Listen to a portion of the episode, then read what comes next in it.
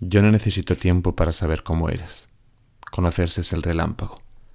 ¿Quién te va a conocer en lo que callas o en esas palabras con que lo callas?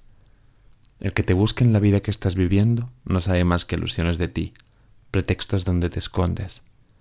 Ir siguiéndote hacia atrás, en lo que tú has hecho antes, sumar acción con sonrisa, años con nombres, será ir perdiéndote.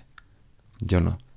Te conocí en la tormenta, te conocí repentina, en ese desgarramiento brutal de tiniebla y luz donde se revela al fondo que escapa el día y la noche.